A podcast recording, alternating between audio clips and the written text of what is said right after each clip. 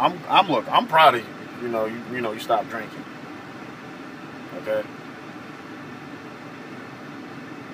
Well, if that well of poison surrounds you, what do you do? Because those twelve steps ain't gonna be with you all down, all the time. The who? Those twelve steps. Oh, most definitely. Nah, Okay. man. Nah, they're not. You know what I'm saying? And that's what that's what I, I the one thing they say is you got to put your faith in a higher power, which is God for me. You know what I'm saying? Mm-hmm. So I mean, I know that God gonna take care of me. You know, I just got to make sure I do the stuff to take care of myself.